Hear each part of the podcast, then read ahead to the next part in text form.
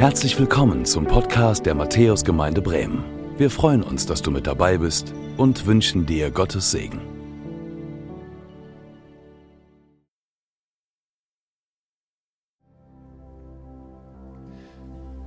Es ist ein Winzling, nur 160 Nanometer groß. Und dabei ist ein Nanometer nur ein Millionstel Millimeter.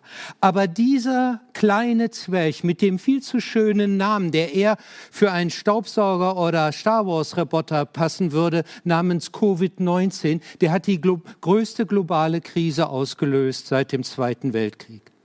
Auf einmal wird uns bewusst, was wir schon verdrängt hatten wir hatten geglaubt, wir haben alles so fest im Griff. Wohlstand und Gesundheit für die meisten, jedenfalls in den Industrieländern. Katastrophen und Dinge, mit denen wir nicht fertig werden, die haben wir der dritten Welt zugeordnet. Aber dieser kleine Virus macht uns jetzt bewusst, was wir in den Hintergrund geschoben hatten. Leben ist höchst fragil.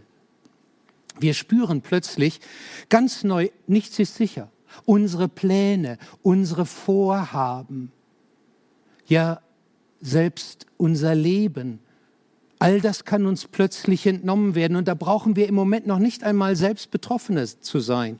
Allein die Massivität der Nachrichten reicht aus, um uns zu zeigen, wie zerbrechlich Leben ist. Und umso dankbarer sind wir, dass wir Menschen haben, die Verantwortung in diesem Moment für unser Land übernommen haben, für jede medizinische, für jede staatliche Hilfe. Ich bin so dankbar, dass wir Experten haben, die mit einer ruhigen und klaren Art ihren Rat zur Verfügung stellen. Was für ein Geschenk. Was für ein Geschenk, dass wir einkaufen können. Wir brauchen nicht zu hamstern. Die Regale haben das, was wir brauchen zum Leben. Und wir danken all denen, die sich so einsetzen, die unser Land am Laufen halten. Aber wahrscheinlich ist das größte Geschenk für diejenigen, die jetzt an zu Hause gebunden sind, wenn sie jemand haben, der an ihrer Seite ist, mit im Haus oder zumindest jemand, den man anrufen kann, die Familie, gute Freunde. Das alles ist eine Hilfe. Aber, ihr Lieben, wenn es persönlich für uns in die existenzielle Krise geht, dann brauchen wir noch etwas anderes. Etwas, das uns wirklich trägt. Und nun kann man fragen, was ist das? Und mancher wird sagen, naja, das ist, wenn es von der Kirche kommt, wahrscheinlich der Glaube oder Gott selbst. Aber das ist mir zu schnell ausgesprochen. Man kann an Gott glauben und trotzdem diesen Halt jetzt nicht haben. Man kann sich hin zu Jesus Christus gewandt bekehrt haben, aber sein Friede ist im Moment nicht in unser Herz. Und die Frage ist, wie können wir diese Kraft Jesu erfahren? Und genau darüber möchte ich heute sprechen. Und dazu sagt Gott eins, wir müssen miteinander reden. Er und wir, wir und er. Darum geht es an diesem Sonntag. Und darum geht es überhaupt in unserem Leben, dass er sagt, wir müssen miteinander reden. Unterschrift Gott. Zugegeben, ein solcher Satz, der kann auch bedrohlich klingen. Wenn mir jemand sagt, du, ich muss mal mit dir reden, dann steigt mein Blutdruck, weil ich anfange zu spekulieren, oh, oh, was kommt jetzt auf dich zu? Aber wenn Gott sagt, wir müssen miteinander reden, dann ist das anders gemeint. Dann ist das gemeint wie in einer guten Beziehung. Die lebt vom Gespräch. Und dieser Satz, wir müssen miteinander reden, der, der ist auch beidseitig. Er möchte mit uns reden und wir dürfen mit ihm reden. Mit ihm reden, das heißt beten. Und im Gebet ist in diesen Tagen viel die Rede. Der bayerische Ministerpräsident Markus Söder hat das so formuliert, wer gläubig ist, soll beten.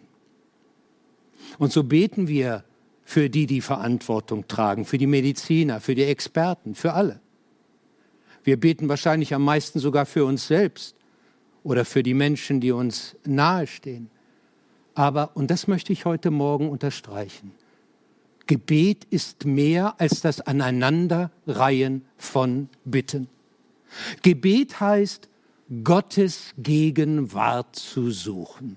Darum geht es. Und das drückt der Psalm 36 in dem achten Vers wunderbar aus. Wie köstlich ist deine Güte, Gott, dass Menschenkinder unter dem Schatten deiner Flügel Zuflucht haben. Der König David, der hier bittet, hat ein Bild vor Augen. Er sieht einen großen Adler, der seine Schwingen ausbreitet über die Jungen. Und jeder, der die Jungen angreift, der muss wissen, er bekommt es mit dem Adler zu tun. Der wird mit seinem Leben für diese Jungen eintreten. Zuflucht haben, das heißt, äußeren Schutz dürfen sie finden und das gibt Geborgenheit und das ist auch bei uns Menschen so und genau das ist hier gemeint im Blick auf Gott. Er ist unsere Zuflucht. Bei ihm dürfen wir Schutz und Geborgenheit suchen. Ich hörte in diesen Tagen eine interessante Formulierung. Die Angst spricht, was ist wenn? Das ist die Melodie der Angst. Die Angst spricht, was ist wenn? Was ist, wenn ich selbst angesteckt werde? Was ist, wenn meine Familie angesteckt wird von Covid-19? Was ist, wenn die Krise länger andauert? Was ist, wenn ich meinen Job verliere? Und ihr Lieben, das sind berechtigte Fragen. Darüber muss man und darf man sich Gedanken machen. Aber wenn das die einzige Stimme ist, die Stimme der Angst, die zu uns spricht, dann wird es problematisch. Wir brauchen ein Gegengewicht. Ein Gegengewicht, das stärker ist als unsere Angst. Und deswegen geht die Formulierung weiter. Die Angst spricht, was ist wenn?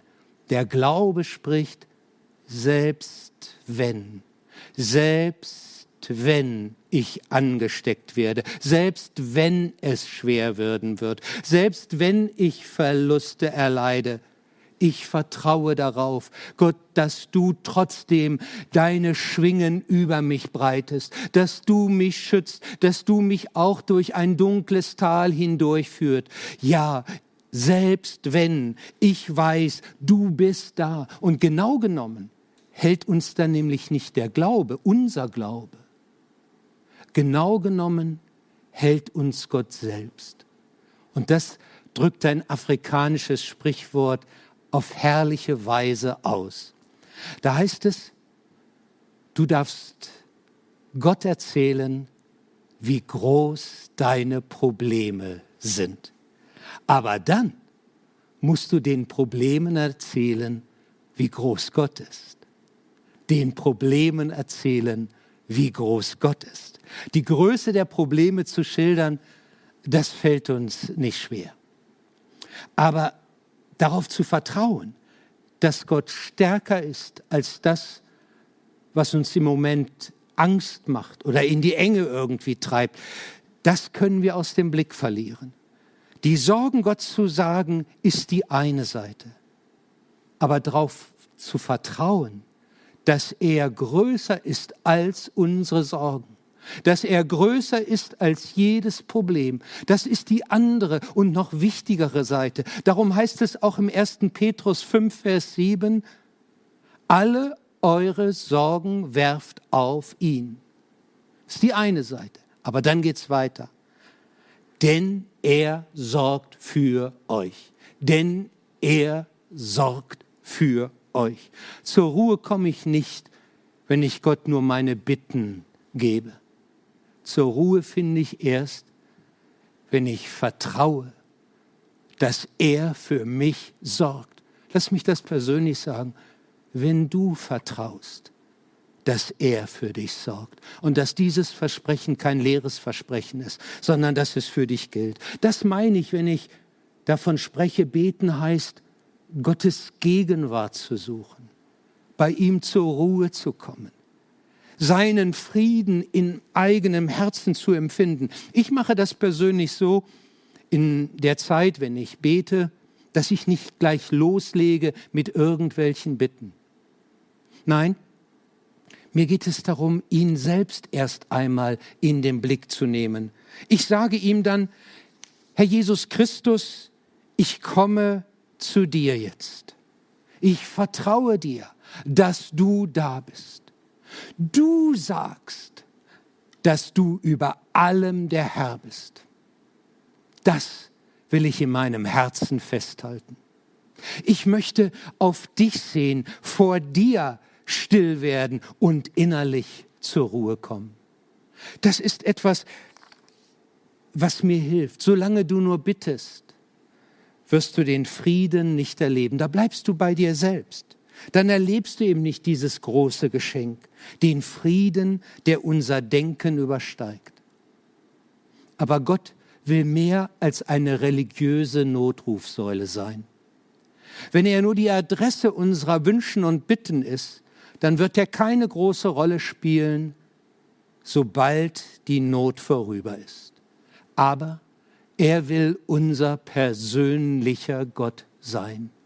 Ich möchte mit dir reden und du darfst mit mir reden.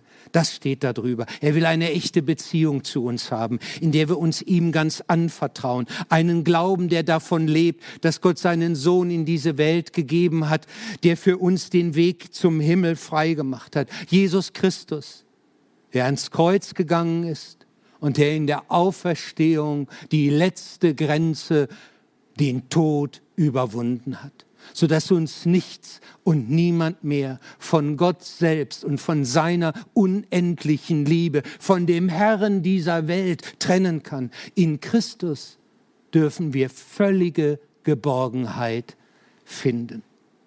So wie es Jürgen Wert, der frühere Leiter der Deutschen Evangelischen Allianz, in seinem Buch ausgedrückt hat, ich halte dich, Gott. Er schreibt darin, Glauben heißt nicht, ich halte Gott fest. Glauben heißt wissen, Gott hält mich fest. Das ist gemeint, wenn wir sagen, leben mit Gott, leben mit und in seiner Nähe. So wie es in dem Lied ausgedrückt wird. Allein durch Gnade stehe ich hier vor deinem Thron, mein Gott bei dir, der mich erlöst hat, lädt mich ein, ganz nah an seinem Herz zu sein. Durchbohrte Hände halten mich. Ich darf bei dir sein, ewiglich. Und bevor ich zum zweiten Punkt komme, lade ich euch ein, dieses Lied mit unserem Praise-Team jetzt einfach mitzusingen.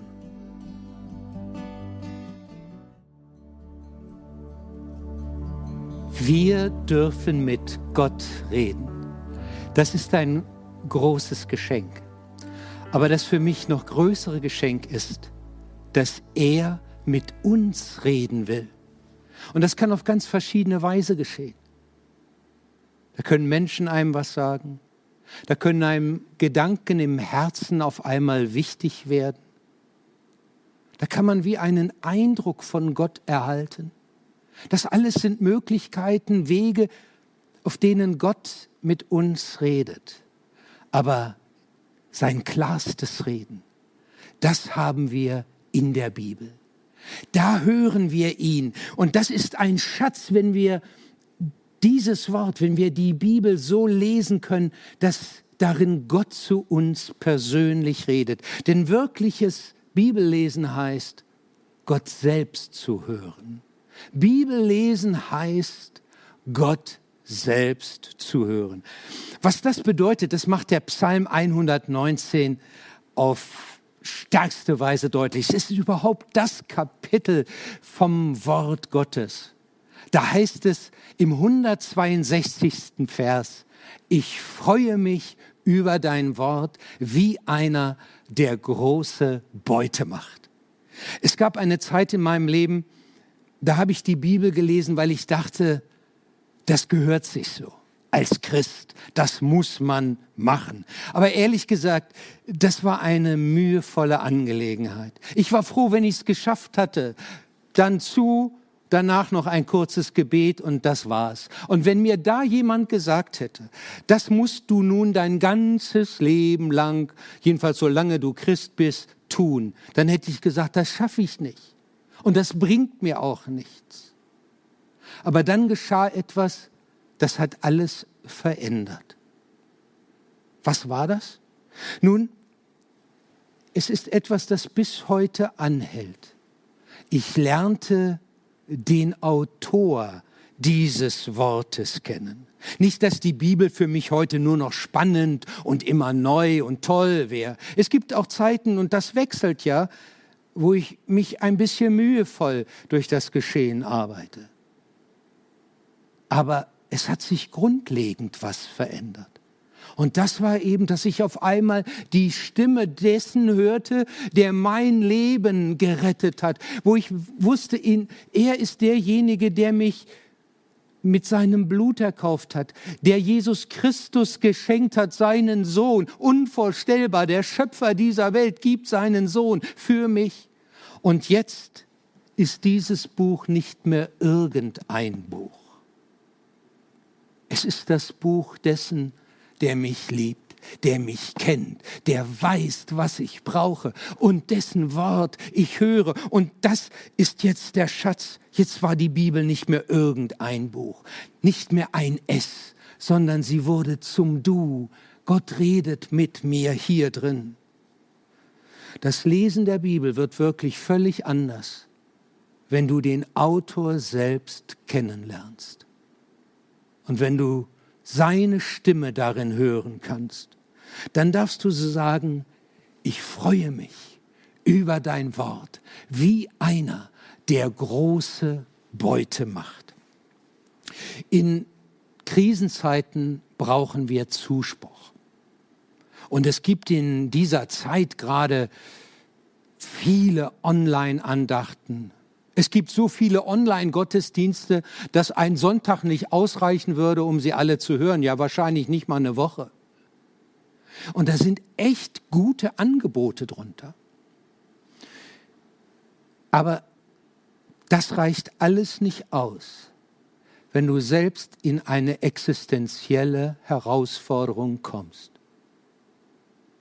Dann brauchst du nicht irgendein Wort nur dann brauchst du die Stimme Gottes selbst, die zu dir spricht, die redet. Und darum geht es, wenn wir die Bibel in die Hand nehmen. Nicht, dass wir einfach irgendetwas daraus lesen. Nein, es geht darum, ihn in seinem Wort zu hören. Und das geschieht, wenn ich die Bibel direkt auf mich anwende.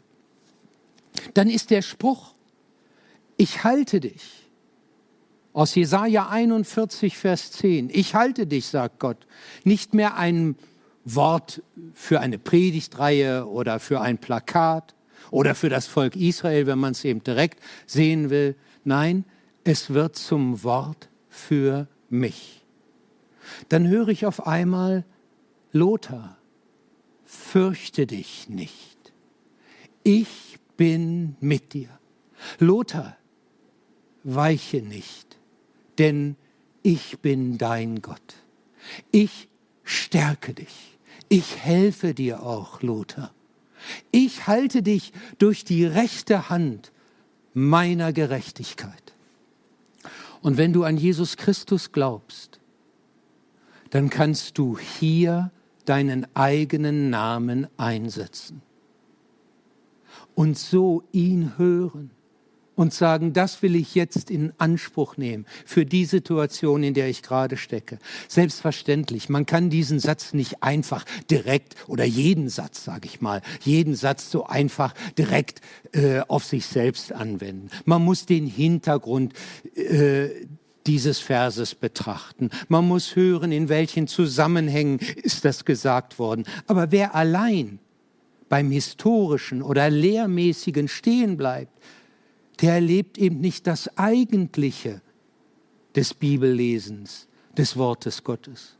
Das Wort Gottes ist uns nicht gegeben worden, dass wir damit Wissen ansammeln. Es ist gegeben worden als etwas, das uns persönlich mitbegleitet durch unser Leben. Der Glaube ist nicht zuerst eine Lehre, sondern eine persönliche Beziehung zu dem allmächtigen Gott, der in Jesus Christus Mensch wurde und der mich persönlich anspricht. Wenn ich persönlich die Bibel lese, dann werde ich zuerst innerlich still und lausche. Gott, was hast du zu sagen? Ich lese dann auch meist nicht viel. Das sind vielleicht vier, fünf Verse, die ich lese, nicht nur einmal, sondern mehrfach immer wieder und versuche darin zu hören, was gilt dir jetzt? Was ist das, was Gott mir sagen will? Im Grunde suche ich dann oft nur den einen Gedanken, den einen Impuls, den einen Vers. Wenn es zum Beispiel ein Vers ist, dann präge ich mir den Vers oder Teile davon, vielleicht nur einen Teilsatz ein und nehme ihn mit in diesen Tag. Und ich verspreche dir, wenn du so das Wort Gottes hören kannst, wenn du ihn darin hören kannst, dann wirst du zum Beschenkten. Dann hast du etwas, was du mitnehmen kannst durch diesen Tag. Übrigens mache ich das manchmal auch bei der Predigt so. Man kann ja gar nicht so viel von einer Predigt behalten. Muss man auch gar nicht.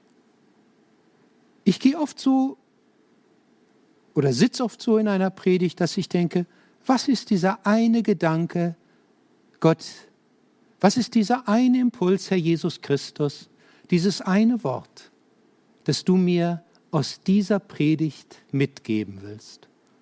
Und vielleicht ist das auch jetzt für dich so.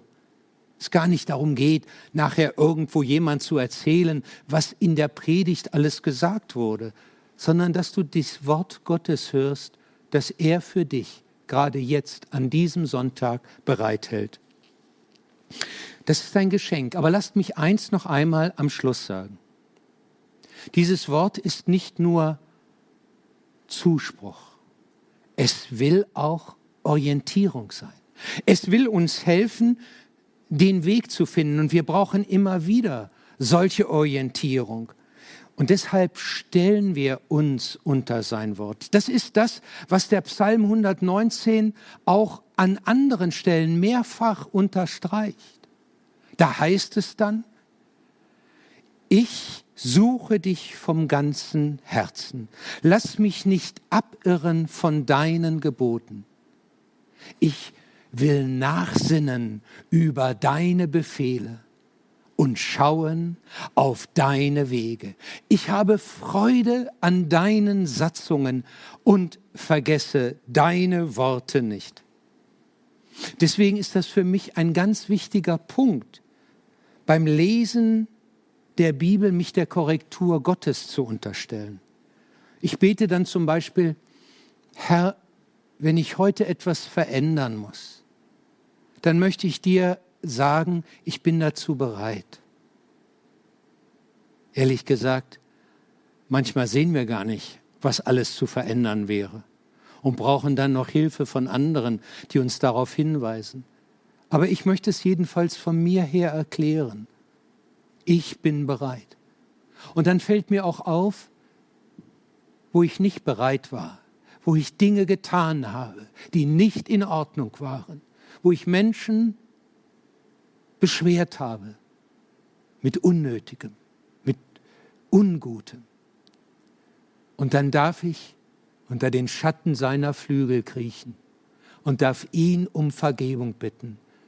Und eins muss ich sagen, das sind die Momente, wo ich Gott am nächsten bin und wo ich dankbar bin, dass er mein Herr ist, mein Gott, zu dem ich reden kann und der zu mir redet. Auch mein Leben ist wie ein Boot, das manchmal von den Wellen immer wieder vom Kurs abkommt und wo man dann gucken muss, wie bei einem Segelboot, am Wind zu bleiben, bei Gott dran zu bleiben, zu hören, was er zu sagen hat. Und das will ich so gerne. Und dann wieder zurückzukommen. Ich darf zu ihm. Ja, dann gilt umso mehr, wir müssen miteinander reden. Wir müssen miteinander reden, sagt Gott. Gott kennt keine soziale Distanz. Er ist nur ein Gebet und ein Wort Gottes entfernt. Es stimmt, was in einem Lied wunderbar ausgedrückt wird und was wir gleich miteinander singen werden. Wo wir sind, da bist du nicht weit. Und wo du bist, da ist die Ewigkeit. Von dir höre ich die Worte, die mein Herz versteht.